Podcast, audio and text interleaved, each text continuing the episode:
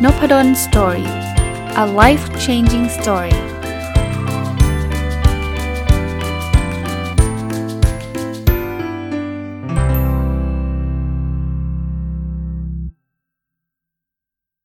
สวัสดีครับ ยินดีต้อนรับเข้าสู่ Nopadol's Story พอดแคสต์นะครับ แล้วก็ฟังตรงวันก็ยินดีต้อนรับเข้าสู่รายการ Sunday Reflection หรือสะท้อนคิดวันอาทิตย์นะครับ ก็เช่นเคยนะครับ มี 2 part นะครับ part แรกก็คือการอัปเดต Personal OKR กับ part ที่ 2 ก็คือการหยิบเรื่องราวบางเรื่องที่ผมคิดว่าอยากที่จะชวนคุยประจำสัปดาห์จะเป็นเรื่องที่เกิดขึ้นในสัปดาห์นั้น หรือว่าเรื่องที่คิดขึ้นมาได้แล้วเป็นเรื่องที่อยากที่จะมานั่งตกผลึกอะไรอย่างเงี้ยครับก็ก็จะมาเล่าให้ฟัง วันนี้เริ่มต้นจากการ พูดถึง personal OKR คือการตั้งเป้าหมายส่วนบุคคลของผมนะครับ ซึ่งมีเจตนารมณ์คืออยากให้ท่านทดลองตั้งบ้างนะครับ ก็เลยทำเป็นประจำทุกสัปดาห์เผื่อท่านจะมีแรงบันดาลใจ หรือเผื่อเป็นตัวอย่างในการทำนะครับ objective ที่ 1 คือขอบคุณที่ได้เรียนรู้และพัฒนา Key Result 1.1 อ่านหนังสือให้จบ 40 เล่มในไตรมาสนี้สัปดาห์ที่ผ่านมาอ่านได้อีกหนึ่งเล่มเป็น 11 เล่มยังช้านะครับ ยังถือว่าช้า แต่ต้องบอกว่ามีหลายเล่มจ่อที่จะจบอยู่ เพราะฉะนั้นมีโอกาสที่จะได้มากกว่านี้ นะครับมีโอกาสจะทันนะแต่ตอนนี้ต้องถือว่าช้านะ เพราะว่าเข้ามาสู่สัปดาห์สุดท้ายเนี่ยยังได้ประมาณ 10 กว่าเล่มเนี่ยมันควรจะประมาณสักเดือนหนึ่งประมาณสัก 13 เล่มนะครับ ก็อันนี้ไม่ใช่สัปดาห์แล้วนี่เริ่มต้นเดือนกุมภาแล้วด้วยนะเพราะฉะนั้นเนี่ยก็น่าจะเกิน 14 เล่มไปแล้วนะครับตอนนี้ยังอยู่ที่ 11คีรีเซล1.2ส่งบทความไปตีพิมพ์1บทความยังไม่ได้ทำนะสารภาพ คือทำไปประมาณสัก 25%แล้วก็หยุดนะ Objective ที่ 2 ขอบคุณที่ได้แบ่งปันความรู้ Key Result 2.1ออกหนังสือ 2 เล่ม ออกไปแล้ว 1 เล่มนะครับ ชื่อ The Lean Life นะครับ ชีวิตดีขึ้นได้ด้วยการเลิกทำนะครับ ก็เป็นของสำนักพิมพ์ดอทก็ถ้าใครยังสนใจก็ก็น่าจะมีวางจำหน่ายอยู่ในร้านหนังสือทั่วไปลองไป search หาดูได้นะครับ อีกเล่มหนึ่งผมว่าใกล้มากแล้วใกล้มากแล้วเพราะว่าผมได้ได้เห็น mockup หนังสือแล้วนะครับ ก็ mockup ก็คือเล่มแบบที่เขาปริ้นออกมาเป็นดิจิตอลบุ๊กอะให้ผมมาตรวจแล้วผมก็ตรวจกลับไปแล้วเรียบร้อยก็น่าจะเร็วๆนี้แน่นอนนะครับคีรีโซล2.2 บรรยายให้ได้ 10,000 คนชั่วโมงในไตรมาสนี้ ไปไปมาเนี่ยทำได้ 1,510 นี่แค่เดือนหนึ่ง เพราะนั้น 10,000 ห่างไกลมาก คือตอนตอนตอนตั้งก็กะไม่ค่อยถูกนะ ก็ไม่เป็นไรฮะ ก็ลองดูครับ ผมก็ยังพยายามอยู่นะครับมาดู Objective ที่ 3 นะครับ ขอบคุณที่มีสุขภาพดีครับ Key Result 3.1 มีจำนวน 9 โดยเฉลี่ย 8,009 ต่อวัน สัปดาห์นี้ได้ไป 6,611 9 นะครับ ก็ยังถือว่ายังยังไม่เยอะเท่าไหร่นะครับ ยังไม่เยอะเท่าไหร่ แต่ว่าจะมีบางสัปดาห์ที่ที่เดินเยอะ เดี๋ยวเดี๋ยวจะมาอัปเดตนะครับ Key Result 3.2คือ BMI คือ Body Mass Index ต่ำกว่า 25 ก็ยังอยู่ที่ 26.6 เท่ากับสัปดาห์ที่แล้ว ก็ไม่ได้ลดลงนะครับ ช่วงหลังๆ นี้ต้องบอกว่าก็มีแอบกินวันตอนเย็นพอสมควรนะ จริงๆ แต่ก่อนก็ไม่ไม่กินเลยไม่กินเลย นี่ก็มีแบบหลุดหลุดบ้างอะไรบ้างนะ IF ก็หลุดบ้างนะครับ ก็ก็ก็ไม่เป็นไรนะครับ เดี๋ยวกลับมาใหม่ Key Result 3.3 Body Fat เปอร์เซ็นต์ไขมันไม่เกิน 24%อยู่ที่ 20 2.8 อันนี้ลดลงนิดนึงจากสัปดาห์ที่ผ่านมานะครับ ก็อย่างที่ผมบอกนะ ตั้งมาเนี่ยไม่จำเป็นต้องแบบโ้ถ้าไม่ได้เศร้าใจอะไรเงี้ยก็ผมไม่ใช่เป็นแบบนั้นนะ ผมตั้งมาเนี่ยเพราะว่าอยากให้ได้ทำอะแล้วก็มีความสุขในการทำไม่ว่ามันจะถึงไม่ถึงนะ แต่ก็ยังมีความลังใจอยู่ แล้วก็สนุกกับการแทร็กผมก็ไม่รู้เป็นไรนะ ผมก็ชอบตั้งเป้าหมายแล้วก็แทร็กซึ่งมีคนเคยถามบอกว่า ไม่ตั้งได้ไหมได้ ถ้ามีความสุขมากกว่าก็อย่าไปตั้ง ไม่แทร็กได้ไหมก็ถ้าไม่แท็กตั้งไปมันก็เหมือนไม่ค่อยได้ตั้งแหละ เพราะว่าเราก็จะไม่ค่อยได้ทำแต่ก็ถ้าใครสะดวกแบบไงก็เอาแบบนั้นนะเอาที่ชีวิตเราดีอะ่ะก็ก็แล้วแต่นะครับ แต่ผมคนเป็นคนชอบตั้งแล้วก็แทร็กแล้วผมรู้สึกว่าชีวิตมันก็ไปในทิศทางที่เราวางแผนไว้นะอะวันนี้อยากมาชวนคุยเรื่องอ่านหนังสือฮะที่ที่อยากมาชวนคุยคืออย่างนี้ครับ ในช่วงหลังๆที่ผ่านมาจะคนจะเริ่มรู้จักว่าผมเป็นคนชอบอ่านหนังสือเยอะนะครับ ลูกศิษย์อะไรเงี้ยก็จะชอบมาถามคำถามคล้าย ๆ กันว่า อาจารย์มีเทคนิคอ่านหนังสือยังไงนะครับ บางคนก็ขอเทคนิคอ่านเร็ว ซึ่งผมก็จะบอกว่าไม่ค่อยมีอ่านเร็วอะไม่รู้ไม่รู้เทคนิคแล้วไม่อยากเรียนด้วย เพราะว่าไม่ไม่ได้เป็นประเด็นอยากอ่านเร็วๆแบบทำสถิติอ่านหนังสือให้ได้ 1,000 เล่มต่อเดือนอะไรเงี้ยผมผมไม่ต้องการสถิติแบบนั้น ผมอ่านเพราะว่าผมชอบบอกอาจารย์ไม่อ่านเร็วแล้วอาจารย์ทำไมอ่านได้เยอะจัง ก็ใช้เวลาอ่านเยอะครับ แต่ก็เคยจริง ๆ เคยอัดพอดแคสต์เคยเขียนหนังสือเรื่องเรื่องเทคนิคการอ่านมาแล้ว แต่ว่าก็หลายคนอาจจะเพิ่งเข้ามาฟังด้วย แล้วเพลินตัวเองก็อาจจะเหมือนกับคือคือก็ต้องอัปเดตตัวเองด้วยนะ เพราะว่าสไตล์การอ่านหรือวิธีการอ่านบางทีเมื่อเปลี่ยนไปนะมันก็ไม่ได้เป็นแบบเดิมสักร้อยเปอร์เซ็นต์เช่นเช่น แต่ก่อนของเดิมเนี่ยผมอ่านหนังสือเสียง ผมฟังหนังสือเสียงเยอะ มีอยู่ช่วงหนึ่งแบบฟังแบบเยอะกว่าอ่านหนังสือเล่มอีก แต่ว่าตอนหลังๆก็เลิกฟังนะครับ ไปฟังพอดแคสต์แทน อย่างเงี้ยก็ขอมาอัปเดตก่อน คงไม่ได้มีหลักการอะไรมากนะครับ ผมจะเล่ารูทีนให้ผมให้ฟังก่อนนะครับ เพราะว่ารูทีนเนี่ยคือตัวเบสเลย การอ่านหนังสือผมเนี่ยได้เยอะๆเนี่ยคือตอนก่อนนอน และตอนตื่นนอน ถ้าเทียบกันเนี่ยก่อนนอนจะได้เยอะที่สุด แล้วตื่นนอนจะลองลงมานะก่อนนอนเนี่ยจะเป็นรูทีนผมคือผมจะขึ้นนอนเนี่ย ผมจะกะว่าจะขึ้นไปก่อนเวลานอนประมาณสัก 1 ถึง 2 ชั่วโมง โดยประมาณแล้วแต่วันนะครับ ถ้าวันไหนงานยุ่งมากก็อาจจะขึ้นได้ไม่ไม่เร็วนักนะถ้าวันไหนงานไม่ยุ่งก็ขึ้นเร็วหน่อย 1 ชั่วโมงมี 1 ชั่วโมงเนี่ยคือพอขึ้นไปเนี่ยผมจะมีเก้าอี้ที่ไว้ข้างเตียงนะครับเป็นเก้าอี้เอนนะครับแล้วก็เอนแล้วก็เปิดไฟอ่านหนังสือ จังหวะนั้นคือจะจมไปอยู่ในหนังสือเลยฮะหชั่วโมงเนี่ยมีแน่ๆนะครับมีแน่ๆแล้วผมเนี่ยเรทการอ่านผมเคยจับเวลานะถ้าเป็นหนังสือภาษาไทยเนี่ยซึ่งภาษาไทยเนี่ยอ่านง่ายกว่าภาษาอังกฤษ แล้วก็ตัวบางทีบางเล่มเนี่ยมันแล้วแต่เล่มนะบางเล่มก็ตัวอักษรมันก็เบาๆ มันไม่แน่นนะแต่บางเล่มมันก็แน่นนะหนังสือแปลเนี่ยบางเล่มก็แน่น ก็โดยเฉลี่ยเฉลี่ยเนี่ยประมาณ 1 นาทีต่อต่อหน้า 1 นาทีต่อหน้า เพราะฉะนั้น 1 ชั่วโมงเนี่ยมี 60 หน้าครับ ถ้าเป็นภาษาไทยนะ 60 หน้า ภาษาอังกฤษเนี่ยครึ่งหนึ่งความเร็วของการอ่านภาษาอังกฤษผมครึ่งหนึ่งแล้ว อีกอย่างหนึ่งภาษาอังกฤษเนี่ยผมจะ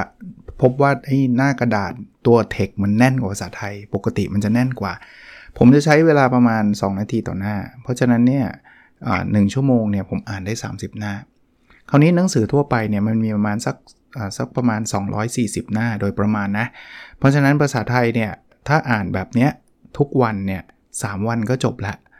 4 วันก็จบละโทษที เพราะว่าวันหนึ่งได้ 60 หน้า เพราะนั้น 4 วันก็จบ ถ้าภาษาอังกฤษก็ประมาณ 8 วันนะครับ แต่ผมไม่ได้อ่านเฉพาะตอนเย็นตอนก่อนนอน ผมอ่านตอนตื่นนอนด้วย แต่ตื่นนอนเนี่ยแล้วแต่วันครับ ถ้าวันไหนต้องรีบไปทำงานอาจจะมีเวลาแค่ 15-20 นาที ถ้าวันไหนเสาร์อาทิตย์ก็อาจจะแบบ 2 ชั่วโมงอะไรเงี้ยผมว่าเฉลี่ยเนี่ยตอนตื่นนอนนะจะใช้เวลาสักครึ่งชั่วโมงต่อวันแล้วกัน ถ้าครึ่งชั่วโมงต่อวันเนี่ยก็มี 30 หน้าสำหรับภาษาไทย นะเพราะนั้นก่อนนอนเนี่ยไปแล้ว 60ตื่นนอนก็ 30 ระหว่างวันเอาสักอีกสักสิหน้าเนี่ยผมว่าวันละร้อยหน้ามีถ้าภาษาไทย ภาษาอังกฤษก็อาจจะวันละ 50 หน้ามีนะครับ เพราะฉะนั้นมันจึงไม่แปลกครับ ที่ผมอ่านแบบ 2 วันเล่ม 3 วันเล่ม ผมไม่ได้อ่านเร็วอีกทีหนึ่งไม่ได้อ่านเร็วนะแต่ว่าใช้เวลาอ่านวันหนึ่งก็ประมาณ 1-2 ชั่วโมงอะแต่ผมไม่ได้อ่านแค่นั้นนะ คือมันจะมีเขาเรียกว่าเศษเวลาที่ ถ้าใครเป็นนักศึกษาที่เรียนกับผมเนี่ยก็จะเห็นว่าเวลาผมขึ้นไปสอนอะ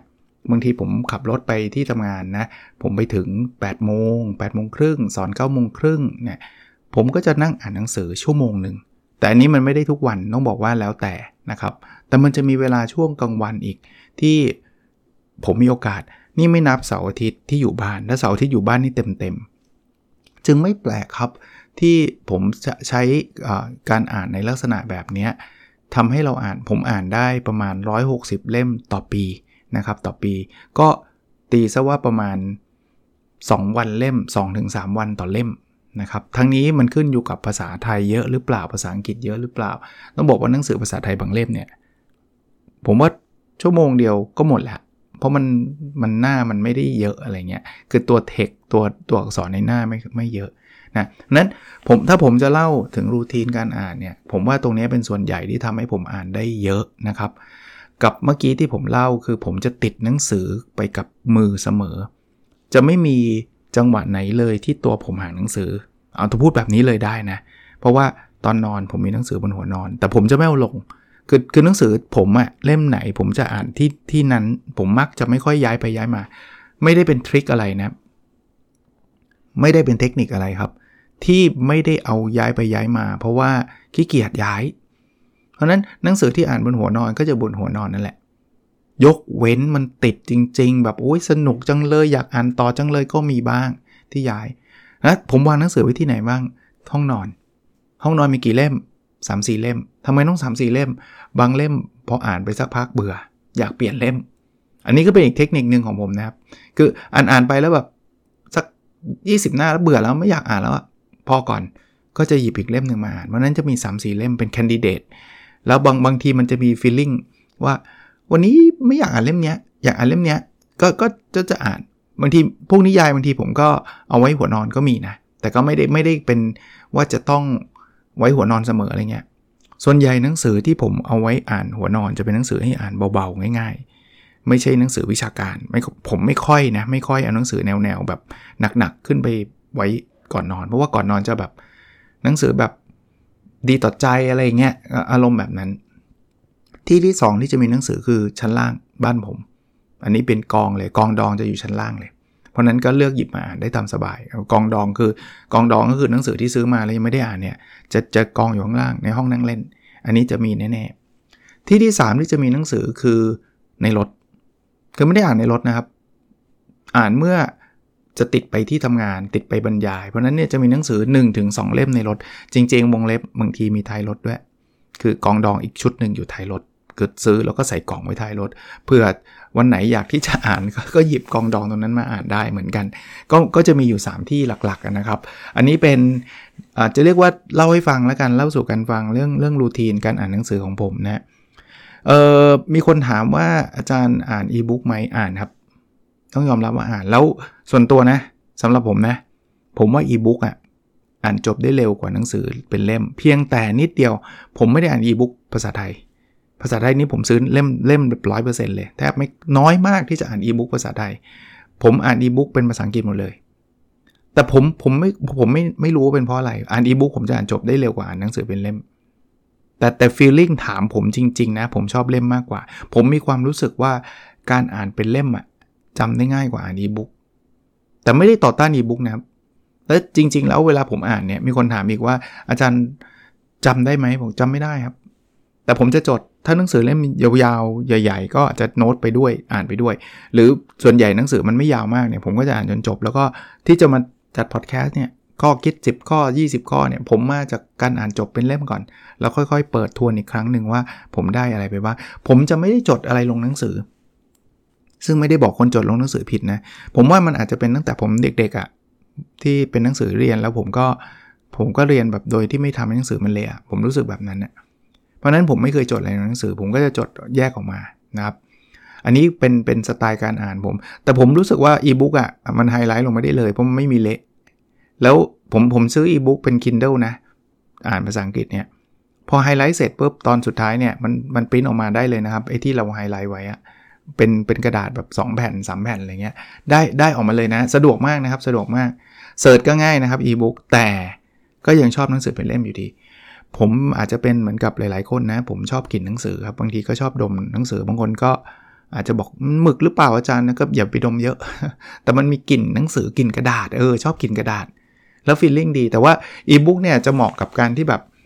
ติดไม้ติดมือไปเพราะมันเบา แล้วมันก็หยิบหนังสือ เป็น 10 เล่มอยู่ในนั้นนะถ้าถ้าเป็นหนังสือเป็นเล่มเนี่ยถือไป 10 เล่มก็หนักเลยนะครับ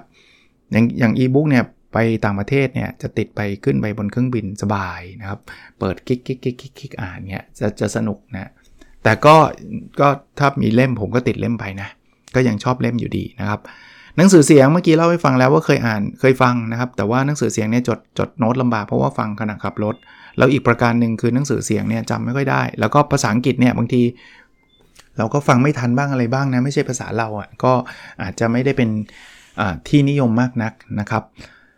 ก็ผมว่าหลักๆของการอ่านหนังสือผมมีประมาณนี้จึงไม่น่าแปลกใจนะครับ ส่วนเลือกประเภทหนังสือที่จะอ่านเนี่ยผมแนะนำแบบนี้สำหรับคนที่ไม่เคยอ่านเลยนะหนึ่งคือเอาที่เราชอบก่อนคืออย่าไปเลือกตามคนอื่นแหมอาจารย์นพดลก็บอกว่าเล่มนั้นดีเล่มนี้ดีอย่าพึ่งฮะบางทีมันไม่ใช่ทางเราอะแต่ถ้าไม่มีไอเดียอะไรเลยก็ก็ลองลองไปพลิกๆดูในร้านหนังสือ ว่าประมาณไหน แล้วเลือกเล่มบางๆก่อนก็ได้สำหรับคนที่ยังไม่เคยอ่านหนังสือเลยแล้วอยากอ่านนะครับเลือกเล่มบางๆก่อนเพราะว่ามันจะมีกำลังใจ คุณไปเลือกเล่นแบบ 500 หน้าอย่างเงี้ยมันอ่านไม่จบไงแล้วมันก็เสียกำลังใจว่าฉันอ่านหนังสือไม่จบพอคุณอ่านจบสักเล่ม 2 เล่มเดี๋ยวมันจะมีโมเมนตัมมันจะรู้สึกแบบสนุกเอ่อโมเมนต์ในการอ่านหนังสือนะอารมณ์ในการอ่านหนังสือนะปกติทั่วไปถ้าถ้าผมแบ่งเป็น3ตอนคือตอนต้นตอนกลางตอนปลายเนี่ยตอนที่อ่านผ่านยากสุดคือตอนกลาง คือตอนต้นมันจะสนุกครับ เพราะว่าถ้าไม่สนุกเราคงไม่ซื้อเล่มนั้นมาแล้ว เราก็จะอ่านแบบอยากอ่านอยากอ่านอยากอ่าน แต่พอสักร้อยหน้าเนี่ยเริ่มเริ่มเริ่มจะอืดละเริ่มจะอืดแล้วแบบกลางๆแล้วแล้วผมก็ไม่รู้ผมจินตนาการหรือว่าคิดไปเองหรือเปล่านะ ผมรู้สึกว่าหนังสืออะมันจะชอบลากตอนกลางๆอะคือบางบางทีอะแบบไม่จำเป็นกันบทนี้ไม่เห็นจำเป็นเลยแต่ว่าก็เขียนมาซะยาวใช่คือคือกลัวหนังสือมันบางไปเปล่าผมก็ไม่รู้นะแล้วผมก็จะรู้สึกฝืด หน้าที่ร้อยถึง200เนี่ยจะจะเหนืดที่สุดสำหรับผม แต่พอใกล้จบมาอีกแล้ว มันมี motivation แล้วว่าอีกนิดเดียวจะจบแล้วอะไรเงี้ย แล้วบางทีเรื่องมันก็จะขมวดปมอะไรเงี้ย ก็ถ้าเป็นนิยายก็จะไปมันตอนใกล้จบเหมือนกัน หรือหนังสือแบบ non-fiction ผมอ่าน non-fiction นั่นคือที่ไม่ใช่นิยายเยอะกว่านะครับ ก็จะมีความรู้สึกสนุก เพราะนั้นเนี่ยก็ก็จะเป็น feeling แบบนี้เออผมอ่านสลับไปสลับมา ไม่งงเหรอ ไม่งงครับ ผมปกติผมอ่านหนังสือพร้อมๆกันประมาณสี่ห้าเล่ม อย่างที่ผมบอกมันอยู่กันคนละที่ เพราะฉะนั้นผมจำได้ว่าประมาณไหน แต่ถ้าถ้าถ้าอ่านเยอะกว่านั้นเนี่ยจะเริ่มจำไม่ค่อยได้แล้วว่าเล่มนี้พูดถึงอะไรอยู่ เพราะนั้นก็ประมาณสักสี่ห้าเล่มเนี่ยผมจะสลับไปสลับมา แล้วก็ผมว่ามันเหมือนคล้ายๆกินอาหารนะ เคยเคยมีความรู้สึกไหมว่าพอเรากินอาหารคาวแล้วอิ่มอิ่มแต่พอไอติมมากินได้อะแบบนั้นน่ะหนังสือเหมือนกันนะ อ่านมาสัก 20 หน้าแล้วเริ่มล้าแล้วลองเปลี่ยนเล่มเนี่ย ถ้าไม่เปลี่ยนเล่มนะอ่านเล่มเดิมนะมันจะฝืดฝืดฝืดแล้วไม่อยากอ่านละ แต่พอเปลี่ยนเล่มปุ๊บมันมันมัน fresh เกิดขึ้นมาใหม่เฉยเลย อ่านได้อีก 20 หน้าเลยอารมณ์คล้ายๆแบบนี้นะครับ แต่ก็ผมว่าประเด็นการอ่านหนังสือคงไม่ใช่การแข่งกันทำสถิตินะครับ อ่านเพื่อ enjoy อ่านเพื่อความรู้นะครับ แล้วก็อยากจะชวน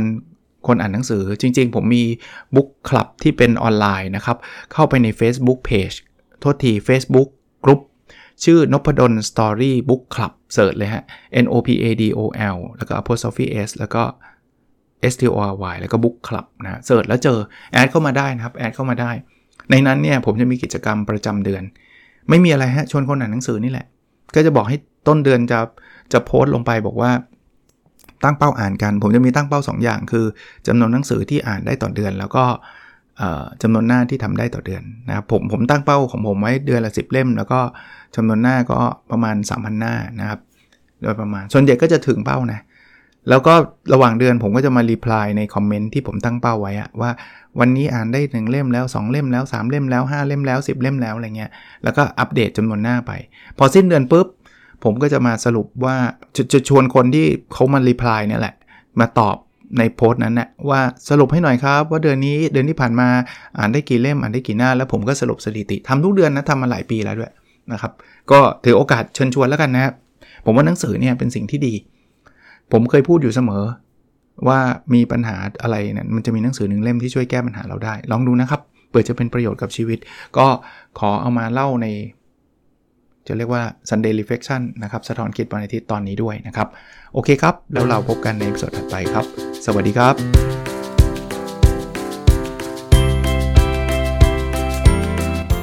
n o p a d o n Story a life changing story